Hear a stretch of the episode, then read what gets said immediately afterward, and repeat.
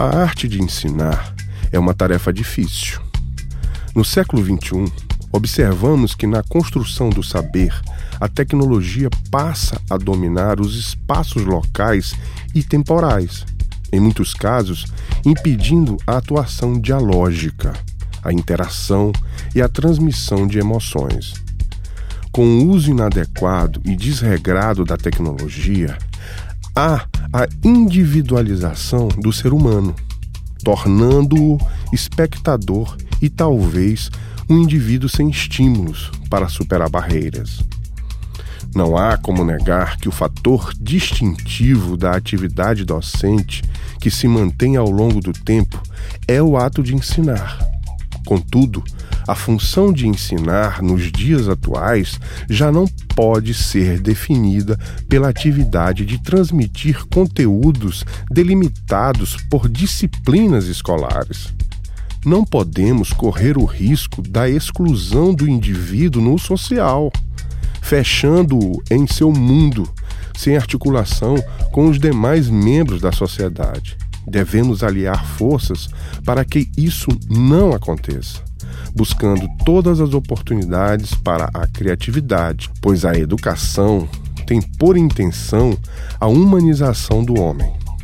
Eu sou Luiz Belo e esse é o programa Profissões. Biologia ambiental, fisioterapia, psicologia, engenharia mecânica, arquitetura, militar, inglês, professor, fisioterapeuta. Direito, medicina, psicologia, arquitetura, medicina veterinária, engenharia eletrônica, educação física, ciências da computação.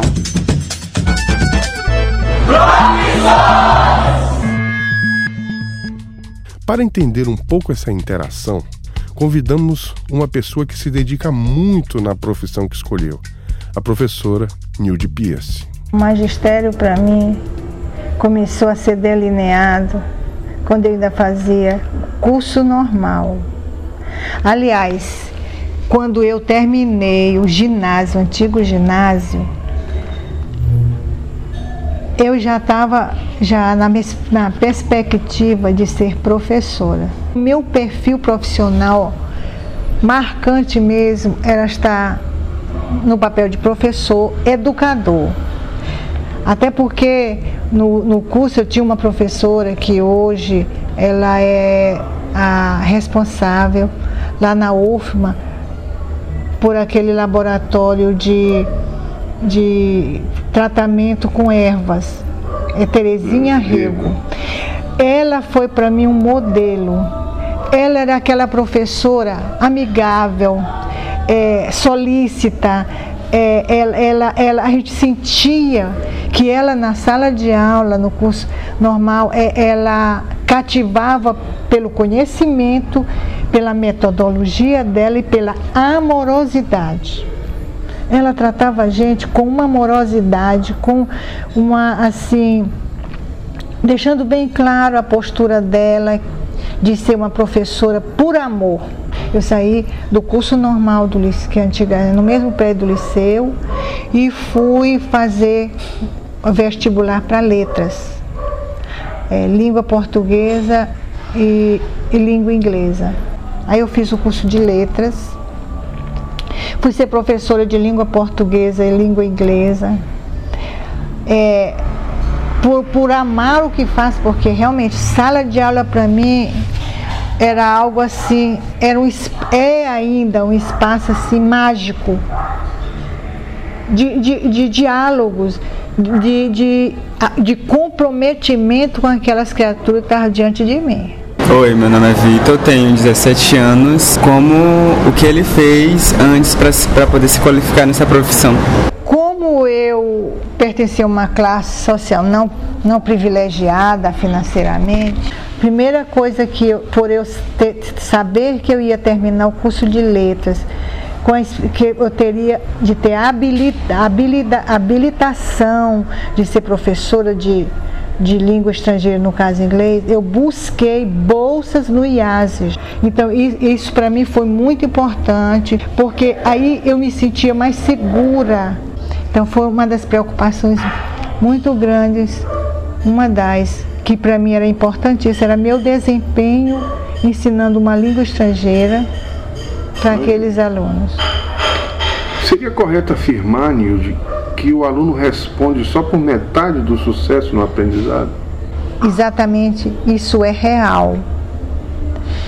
O desempenho do aluno tem muito a ver com a metodologia do professor, não só a metodologia, mas a interação do professor em sala. E essa interação, segundo Paulo Freire, tem muito a ver com amorosidade do que o professor faz em suas relações em sala de aula. Do contrário, se torna um clima frio e às vezes até hostil entre professores e alunos diante dessa frieza, dessa indiferença, desse, dessa falta de envolvimento emocional com os alunos. Não existe para mim, não, é inviável um professor que não se envolve emocionalmente com os alunos, chegue feito um robô com aquele conteúdo já esquematizado e jogar para o aluno. Não, tem que haver conversas, conversas é, a respeito do conteúdo, às vezes oportunidade de contribuir para a formação daquele jovem. No caso, eu, eu nunca fui professora de criança, sempre fui de adolescente. O envolvimento com aquele jovem através de algo que ele transpareça. Então, tem que haver essa interação de ideias e, e relacionamentos interpessoais perpassam por todos os momentos dela na, numa sala de aula. Isso para mim é real. Trazer o universo do aluno para a sala de aula faz diferença. Faz a diferença e isso é inevitável. Acontece mesmo, mesmo que naquele dia daquela aula você não tenha colocado no seu plano de aula, mas aqui surgem situações. Por exemplo, durante a leitura de um texto, você extrapola aquele texto, contribuindo para o que o aluno traga um pouco da sua vivência, da sua leitura de mundo. Isso, isso para mim é uma realidade e é fundamental essa interação do que o professor planejou com a realidade do aluno e vice-versa. Quais recursos você utiliza além do livro? Você pode detalhá-los? Olha, no mundo que nós estamos, nesse século, um dos recursos que eu costumo fazer, usar, um recurso, recurso visuais. Eu acho que enriquece muito a sua proposta para aquela aula porque tem situações que você só ficar no blá, blá, blá, blá, parece que não atinge, não envolve o aluno com aquele assunto. Então você, por exemplo, eu gosto muito de usar vídeos. Porque eu, eu, eu levo para a sala de aula realidades que podem ser aproveitadas para que o aluno, com aquela realidade mostrada, ele se desabroche, se, se abra para interagir com a gente, para não ficar só naquela de texto, de texto, escrito, texto, texto, texto. Isso cansa, isso torna é, isso torna um encontro, uma aula assim muito, como eu diria assim, unilateral. Exatamente, não tem participação. Não tem interação. É. E quando você coloca. Hoje nós vemos no mundo de imagens. Sim. Então, é, é, é esse momento é um momento mágico. E para que seja mágico, você tem que ter essa competência de diversificar os seus recursos. Sim, e, a, e, a, e o vídeo ele é encantador. É, encantador. É, é, a gente provoca os alunos com a através da imagem, provoca e possibilita interações maravilhosas, de mãos duplas. Existe uma regra geral que, segundo alguns estudiosos, que os professores não devem falar mais do que 20% do tempo da aula. Isso é verdadeiro? E se for verdadeiro, por quê? Isso é verdade. Porque se um professor chegar para dar uma aula de 45 minutos e ele falar sozinho, ele está não é um diálogo, é um monólogo. E não possibilita que haja interação, porque às vezes você mostra um assunto, o aluno tem outros olhares que enriquece o seu olhar. É permuta. A sala de aula é permuta e interação, troca de experiências. Senão vira monólogo desgasta, aí ele já, ele já não tem saco, principalmente os jovens de hoje, que têm na cabeça e recursos, a mídia está aí mesmo, e eles têm recursos e recursos mais interessante do que um blá blá blá monólogo de professor. Até parece que professor é dono da verdade, nunca foi nunca será. O aprendizagem o aprendizado em sala de aula é interação, é troca de experiência, troca de ideias. Do contrário, o aluno vai ter vontade de explodir uma bomba naquela aula para ver se algo diferente acontecia. Você gostaria de acrescentar alguma coisa nesse bate-papo?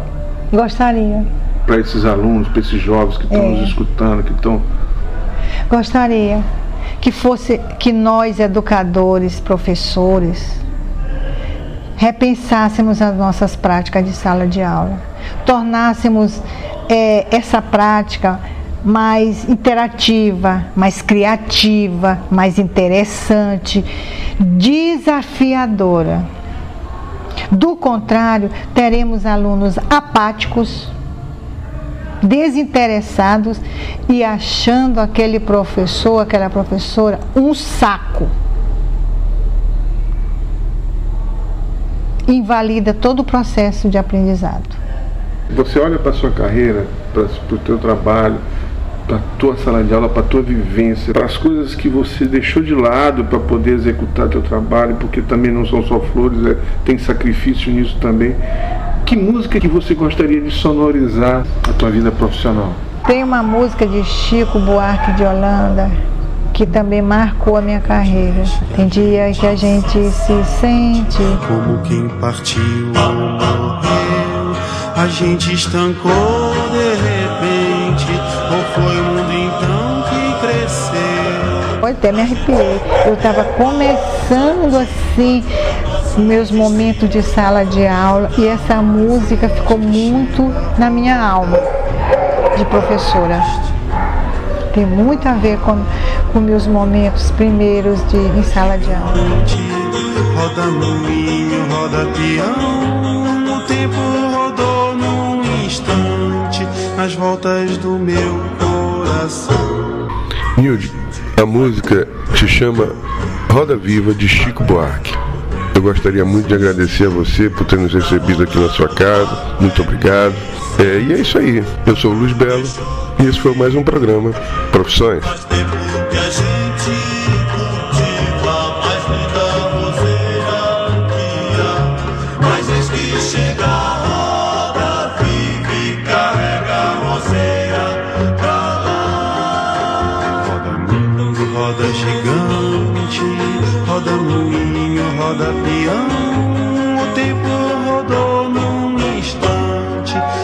Voltas do meu coração. A roda da saia mulata não quer mais rodar no sul.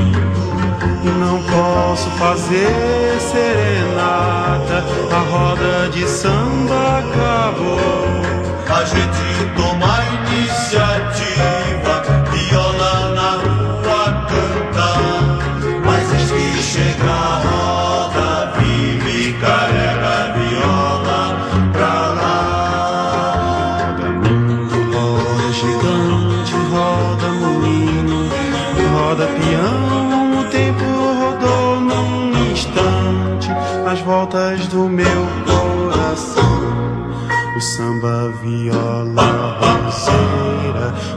a fogueira queimou.